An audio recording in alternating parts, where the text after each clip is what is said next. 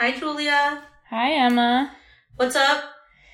You know, it's the last day of spring break right now, which is a little sad. Yeah, this is our last spring break ever. I'm honestly really upset. Yeah, and this week went by so fast. Yeah. You were in Savannah, right? Yeah, down in Georgia. It was really nice. It was sunny, and I was with a group of wonderful babes. And we ate really good food. We went to the beach. We went on some tours. Drank some fancy drinks. It was very fun. And you were here, but it sounds like you had a nice staycation. Yes, I had a staycation over break. I did not go home and see my family, much to their chagrin. I stayed here with my best friend, and we made some art. We did some work. I applied to some jobs. I applied to 3 jobs over this break, so pretty exciting. Yeah. So, should we get into it? Yeah, let's do it. So today on Babes Talk Money, we will be talking about ecological economics.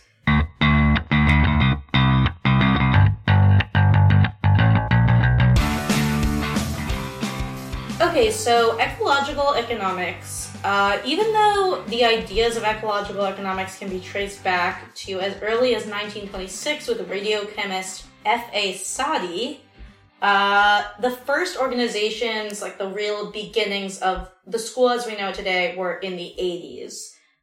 And then by, I think it was 82 that there was the first meetings began, and by 89... there was an International Society for Ecological Economics, which was founded by Robert Costanza, who's actually someone we're going to talk about a lot in this episode. So, interestingly enough, Robert Costanza, in 1997, published an article that sort of brought ecological economics to the forefront and talked about how to value the actual Earth, the global system, and the services that are related to that.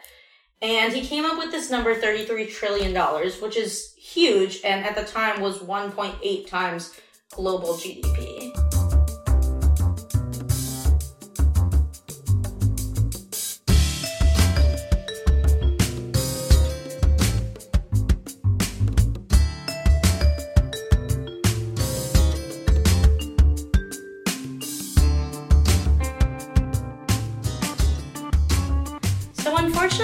Favorite Chang reading, he does not discuss ecological economics, so we don't have a one-sentence summary for you. But I'll say that I think the best thing that I can do to summarize this school is to say that what's important to ecological economists is that we conserve our natural resources, and specifically that we see things like pollution and things that we're doing to affect the environment not as externalities, which is how neoclassical economics would qualify them, but really as part of the system. For example, in neoclassical economics, something like carbon pollution, it's not calculated anywhere. With ecological economics, that number would be calculated and it would factor into the numbers of the production of that company.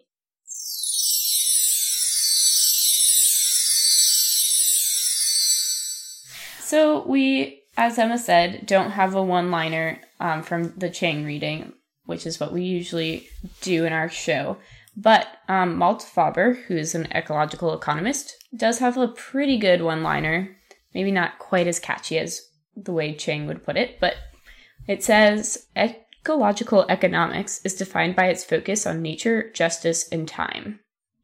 Yeah, and so when I read that quote, I also saw that it was talking about some of the major issues that Faber saw in ecological economics was intergenerational equity, calculating irreversible environmental change, uncertainty of long-term outcomes, which is something that I think we've talked about a little bit on the show, but that neoclassical sort of shies away from embracing the unknown and embracing uncertainty, which we think is a problem because it presents this vision that neoclassical knows what's going to happen when that's not really the reality. And then sustainable development, which is obviously going to be a really big focus of ecological economics.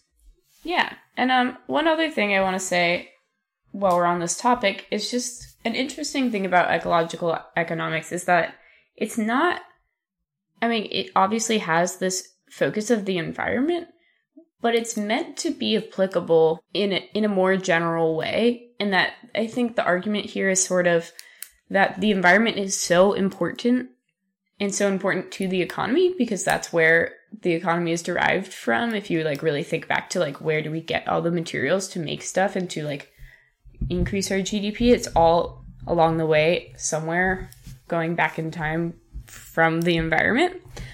So anyway, I think because of that, ecological can be applicable to people who aren't necessarily interested in the environment because they're one and the same in a sense. Yeah, absolutely. And that was the sense that I got as I was researching this school, was that the founders, although a lot of them, and we should mention that this is one of the most interdisciplinary schools that we're going to talk about. The truth is that ecological economists, they're not just economists and they're not just ecologists. They really are a mixture between the two, whereas with a lot of other schools, it's more so economists that have specific interests in different things. This really is an interdisciplinary field. But I will say that I think they made a really serious point of explaining that while they are interested in the environment and they do care about the environment, what they're fighting for here is a sustainable earth. It's not about, it's about what's best for everyone. They truly believe that this is the only path to a sustainable life on this planet. Mm-hmm. So in the reading that we do in our EXCO, there's this very helpful chart, and it goes over the key terms, key conceptual issues is what they call them, and then talks about how the neoclassical economist would look at it and how the ecological economist would look at it. So Emma was talking before about uncertainty, and for uncertainty on this chart, the neoclassical economist thinks of it as reduce uncertainty to risk, market outcome focused to decision making. So basically, you're thinking about all of your decisions based on this market framework of supply and demand, there's equilibrium. It's very like, we know it's going to happen because markets have predictable behavior. Right. And as Emma was saying before, that's not totally the case. And the way the ecological economists will look at it is the sort of like one-liner here is precautionary principle to deal with pure uncertainty. Process-oriented, co-evolutionary focus to decision-making. Okay, so those are just sort of bullet points, obviously, not full sentences, but the idea here is that there's more going on that factors into our decision-making, and therefore uncertainty is real, and we need to just accept that. Ecological economists have a more, in our opinion at least, a more reasonable way of discussing uncertainty in a more realistic way. Yeah, and obviously we talk about these things, and it's true that it is hard to apply that when you're sitting in a mathematical economics class. There is no way to quantify uncertainty. And that's why neoclassical shies away from it. And we understand this, but I think that the ecological economist's point, and our point as well, is just that we should be keeping that in mind and that we need to think about economics in a different way altogether. Yeah.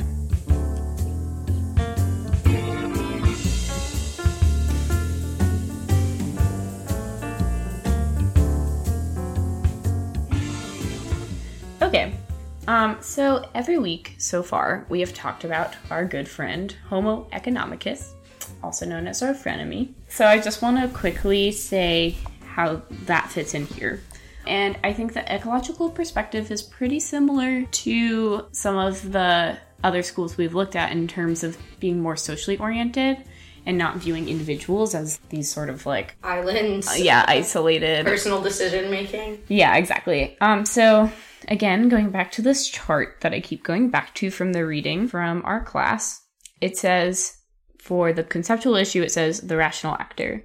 Under neoclassical, it says individual consumers and firms at the center of analysis. Okay, so you can see there, it's that isolationist view of let's just look at the people, let's look at the firms, let's not think about the fact that, you know, Amazon can't exist without FedEx. Or, right. I mean, I think they might actually have their own mailing system, so maybe that's a bad example. But you get the idea that many companies couldn't exist without FedEx, et cetera, et cetera. And people live in families and other social settings, you know. Emma and I both live with roommates. Right. And that's my life is highly affected by the actions of my roommates. Exactly. Anyway, ecological says, and again, these are sort of more bullet points, analyze humans as social actors, consumers versus citizens. So here what they're saying is that, again, humans interact, we're social beings, people around us have effects on us. I think they're kind of making the claim that neoclassical, when they talk about individuals, are really just talking about consumers, mm-hmm. and people talking about people as consumers. And there's more to a person role in the economy. And if you view people as citizens versus consumers, then you start to see all these other factors more clearly. Yeah. And that even if you are going to view someone as a consumer, that their consumption is going to be affected by things and isn't going to be perfectly rational. Right. So I think that might be sort of its own point, but I just wanted to make sure we talked about Homo economicus here. Oh yeah, we could not leave out our favorite guy.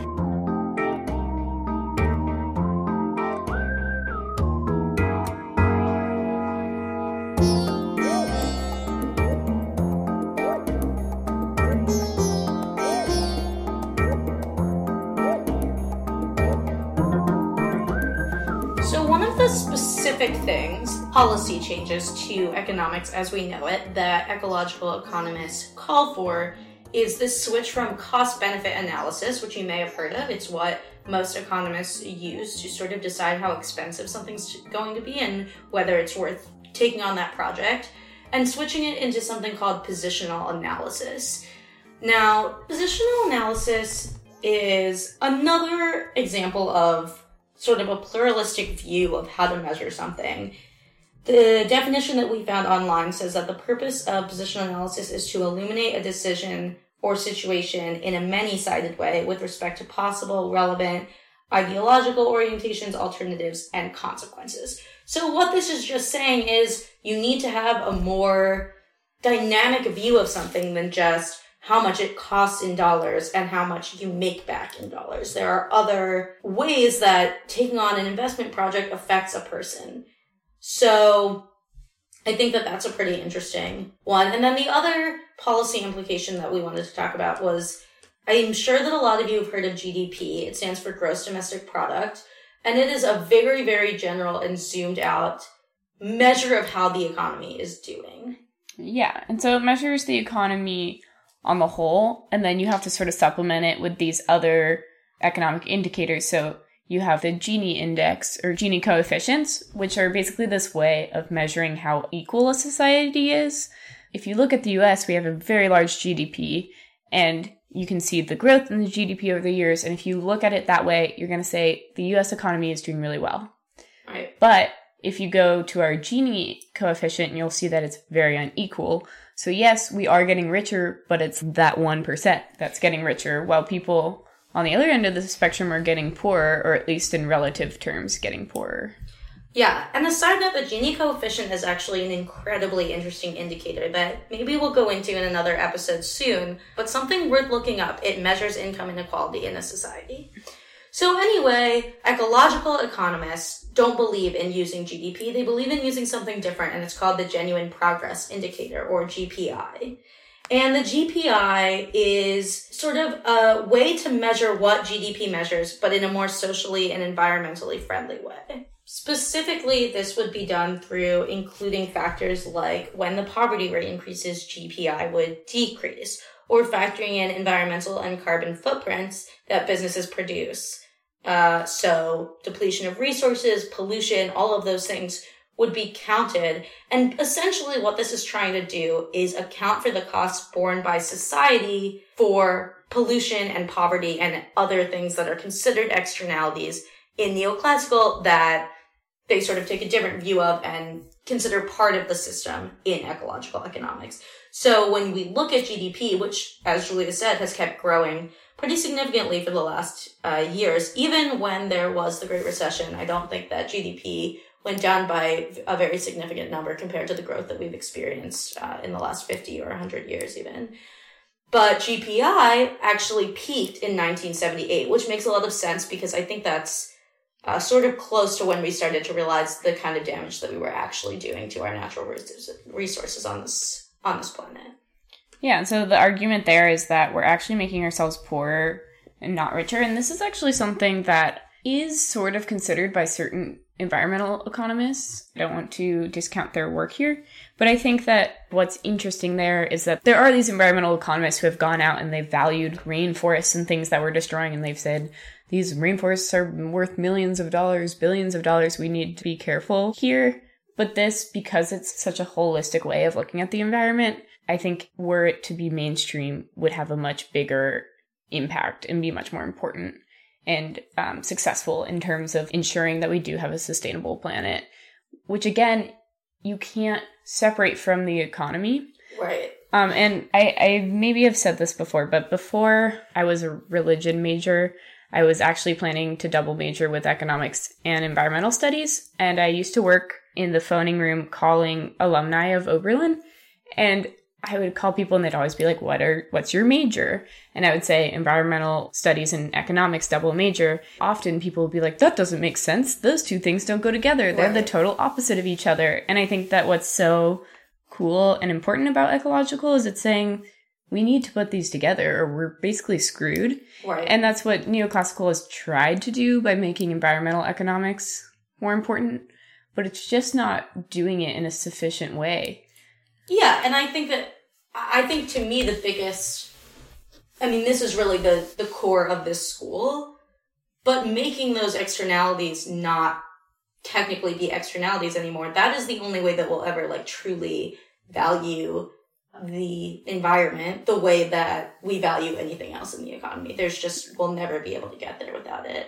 No, yeah, completely. And I think what a neoclassical environmental economist would do would be to internalize externalities. That's what you do to deal with these problems. Right. Like if you are doing a model, like a basic economic model of a company that's making some product and producing some sort of pollution that goes into the water and then that affects a fisherman, then what you're trying to do is you're trying to put those concerns into the model. And so then it basically just changes what the demand is. Right. Because people say like, oh, this is the social cost. Right. Versus just looking at the like straight up cost, which is what the company will look at. Yeah, and just to clarify, I think that we've been talking about externalities pretty much only as pollution in this episode, but there are other things that can be externalities that have nothing to do with the environment. Mm-hmm. The housing bubble was also considered an externality. So there is precedent for internalizing those sorts of externalities, and they're not always about the environment, but go on. Yeah, and so I think that what ecological tries to do, in a sense, what they're kind of doing is they're saying like, we're not going to treat these as externalities and then later internalize them. They're going to say we're going to internalize them from the start. Right. So like when you think about GPI versus GDP, it's saying we need to put these things into the model from the start. Right. So our model needs to account for them rather than reacting. We need to be more active about these things. Yeah. Also, this is a little bit of a tangent, but something that is really interesting is that economics is a pretty new field. I was listening to a Planet Money podcast recently where they were talking about that. They were talking about how GDP was invented like around the time of the Great Depression because everybody was like, well, I don't know what happened here, but all of a sudden all these people are not destitute and unemployed. And yeah, exactly. And so they created GDP. And I think that's a really interesting thing to think about, that it come to take over our view of economics, but that it didn't even exist 100 years ago. Point is that I think there is something sort of exciting there just to say if that took hold the way it has, maybe there is room for something like GPI. Totally. And that's what I was going to say is that we always like to sort of cover these counterpoints and we'll readily admit that GPI is inherently more subjective of an indicator than GDP. Yeah. But I would argue that that was probably the same argument that was being made by people when GDP originated in the first place. I mean, what counts in GDP, although it is based on production, what gets counts as production and what doesn't, and what columns they get counted in, that's all subjective as well. So totally. I think we know that economics as a social science will also always have some level of subjectivity to it. We just have to figure out where our priorities lie. Completely.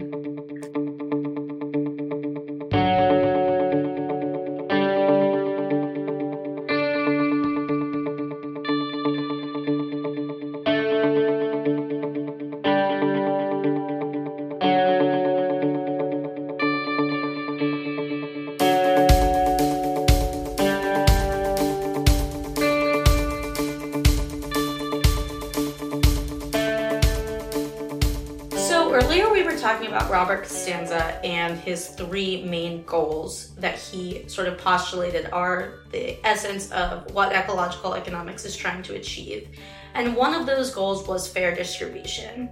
So when I was reading this article with Robert Costanza that was sort of talking about this and where he lays out these three goals, he has this quote where he's talking about how there's research to show that unequal societies are actually less productive because they spend more energy trying to maintain the gap. And we know that income inequality is a huge issue in our country right now, something that's on a lot of people's minds. And although it's faded from the public eye since Occupy Wall Street and the 2008 financial crisis, I think that it's still something really important that we need to talk about.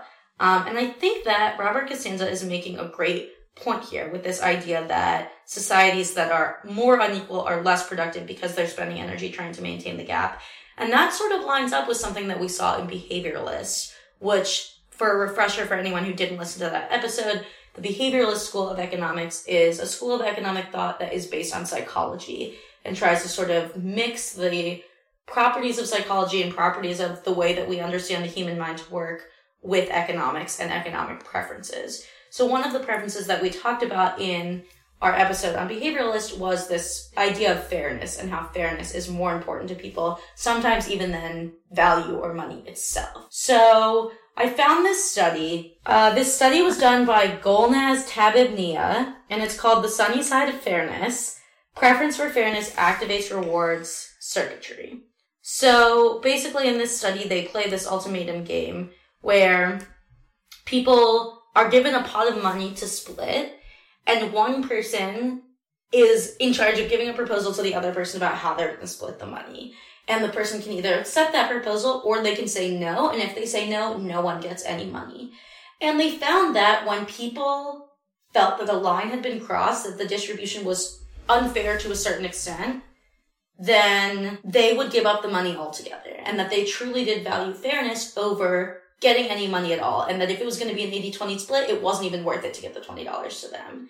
So, I don't know. What do you think about that, Julia? That really struck me. Yeah, I mean, well, I think if you think about it from the neoclassical perspective, that person is being completely irrational. Right. Why would you give up $20? Right. You're still better off than you were before. Right. And that kind of reminds me, I keep talking about Planet Money, but I was listening to another... We love Planet Money. We do.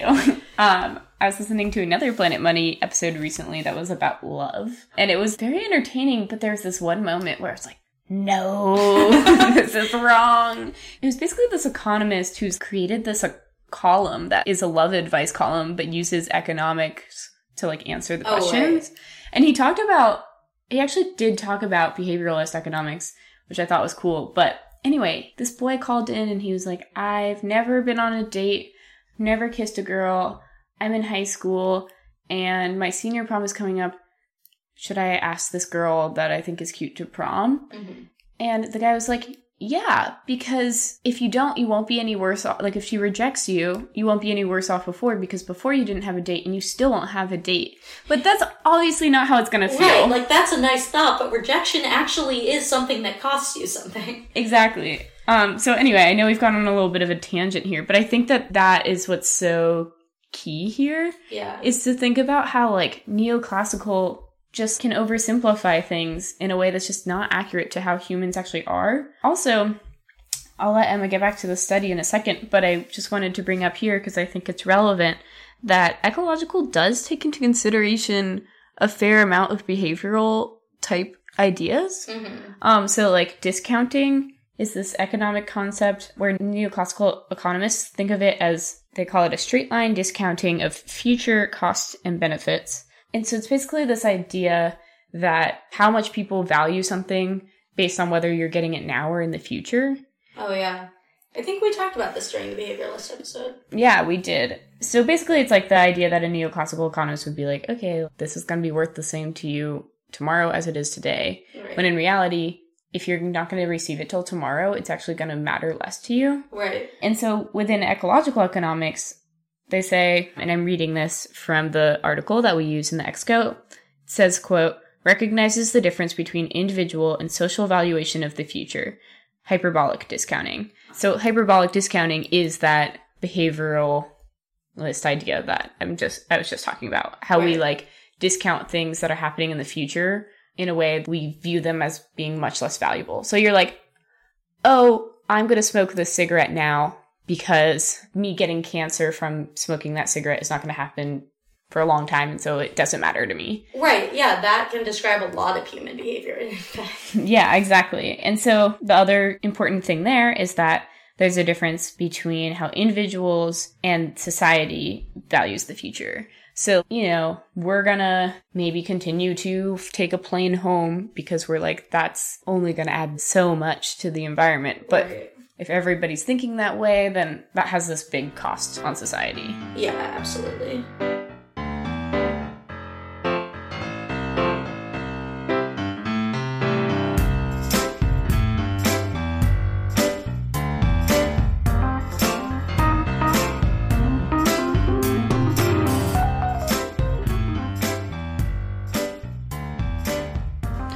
So I'm actually done with my econ major at Oberlin, and I'm not taking any courses in the department right now. But Emma, I know you're taking your seminar right now. So I'm just kind of curious, how is that? Like, how does being a woman in a seminar differ from being a woman in a lecture? What's up with that? I think it's really interesting. So just to give some background, at Oberlin College, I'm not sure how it works at other colleges actually, but you have to take a certain number of different level classes, and then the final requirement is you take a seminar, which is different from any other economics course that you would take. It's not a math class or a lecturing class, as Julie alluded to. It's a sit-down class with 10 people, and you read scientific articles that are based on economics, and you discuss them and sort of, you know, get at a point. And I'm taking a seminar on financial crises, which admittedly, Julia, I thought was a financial crisis 2008 edition type thing. And it's not. We actually started in 1870, I want to say, maybe earlier than that. So it's been interesting. It's not quite what I expected, but it is really interesting. It's definitely very finance-driven, which isn't quite up my alley. But I think for me, in terms of being a woman in this class, what has stood out to me the most is how much I'm willing to ask questions. So we do this thing in my class, which is a little weird, where the students basically teach the readings each week. And we switch off, but at the beginning of class every day, it's a 2-hour class in the evenings, and a student or two or three will present the readings, basically. Mm-hmm. And because we don't really know what's going on in these readings any more than the next student in class, whether we're presenting it or not, a lot of the time the person presenting can't really bring much clarity to it. They can sort of only summarize the reading, which is great, and it's good to do that in class, but being someone who does not have a huge background in finance, taking a seminar on financial crises, I have a lot of questions about the technical terms in the articles, and I find that I am the only one in the class willing to ask. It's really interesting. I think it's interesting because I feel like I've heard things about how men are more willing to ask questions, but also I could see how it could go the other way of like men being sort of confident in themselves and not wanting to like sort of wanting to keep up the facade that they know what's up. Yeah, exactly. I feel like I'm not sure if we've talked about this on class before or on the podcast before, but when Julia and I met, we were in macroeconomics, which I think emotionally and academically pretty much in every way you could imagine, but specifically, I think, as being a woman in economics was the most challenging course that I took. And in that class, I found that there was a similar vibe where it felt like no one really understood, but no one was willing to ask what was going on. And I think more than anything, that's a flaw in economics as a major and as a discipline, that it doesn't always encourage people to express their own uncertainty, as we were talking about earlier on the episode. Yeah. But I do find, I think, in my opinion, that women are more likely to sort of raise their hand and ask. And I wonder if that's because as a woman in economics, you have to be a little bit fiercer.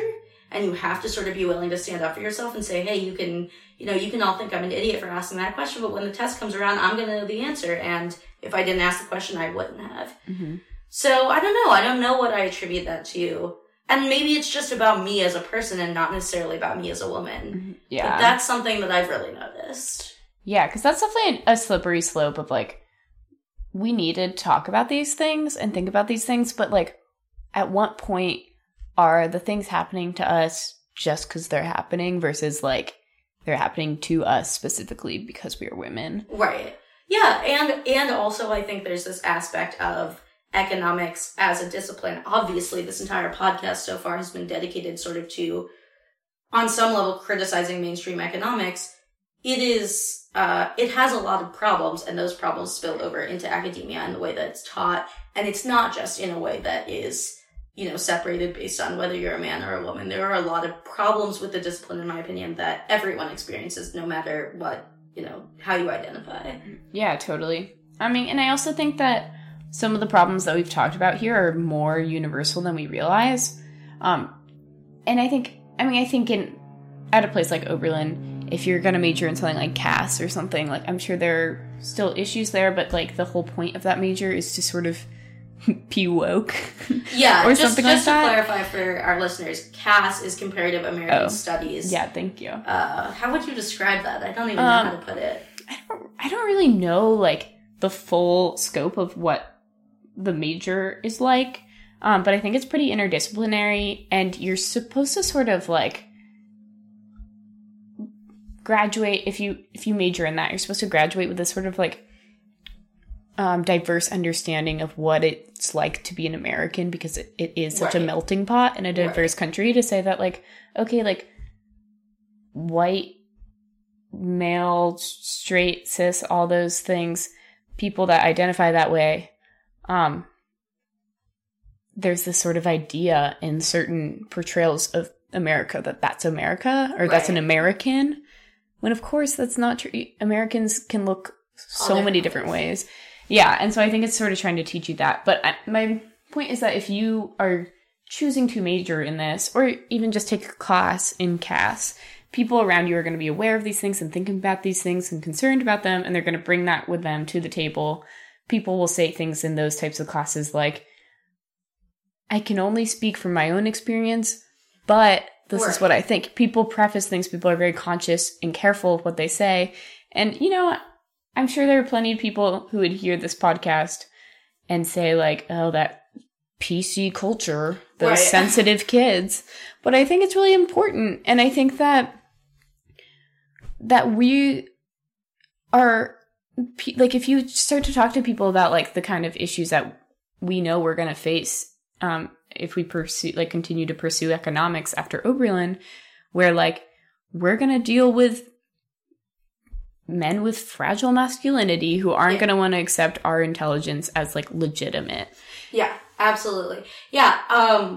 Last week, actually, was it 2 weeks ago, we went to Professor Beers, which is a tradition at Oberlin where the place where we hold concerts sort of opens up, and in the afternoon, groups of professors can come and have a beer with students. And the economics department came, and Julia and I had a discussion with Barbara Craig, who is the chair of the Oberlin Economics Department, who we've talked about before. And she told this story about being in high school and going to a meeting for Yale. She was interested in being an undergraduate, and they had just recently let in women, I think she was saying. And no? I thought it was for a graduate program. Oh, maybe it was for a graduate program. That makes a lot of sense. Yeah, I think it was for a graduate program in economics, but okay, so the story still stands. So the story still stands. So she walked into the room, and basically the guy running it said, are you sure you're in the right place? And this is a trope that has happened to women all throughout time. But, and I think I was sort of saying this earlier, that I think that women in economics have to be a little fiercer, but I think that's a great example that we talk about PC culture. And I think that the people that push back against this politically correct culture are saying that it's not actually achieving anything, it's not actually changing anything. But I would argue that those kind of aggressions, I would hesitate to even call that a microaggression, that story about Professor Craig and Yale. That is just a full-on aggression. that those things discourage women and people of color from being in economics, and that they may seem like they're just a way of talking, but they make people feel in a certain way that has crafted this discipline to be extremely white and extremely male. Yeah, and as we're getting at on this show, it's also led to the dominant field of economics being really about certain interests and not being representative, not being accurate all the time, and putting up this facade of accuracy. And I think that it's just like so connected to masculinity in this way that I can't quite I can't quite say explain out loud, but I just feel like I see it, you Absolutely. Know? Woo! We are really getting into it tonight. Yeah. I guess we should wrap up. But this has been a really fun time. Thank you guys all for listening. Yeah, hopefully next week, I think we'll do feminist economics the next time we record, which... We're going to get fiery. Oh, yes, that is truly one of our favorites. So, stay tuned and join us next time on... Babes Talk Money!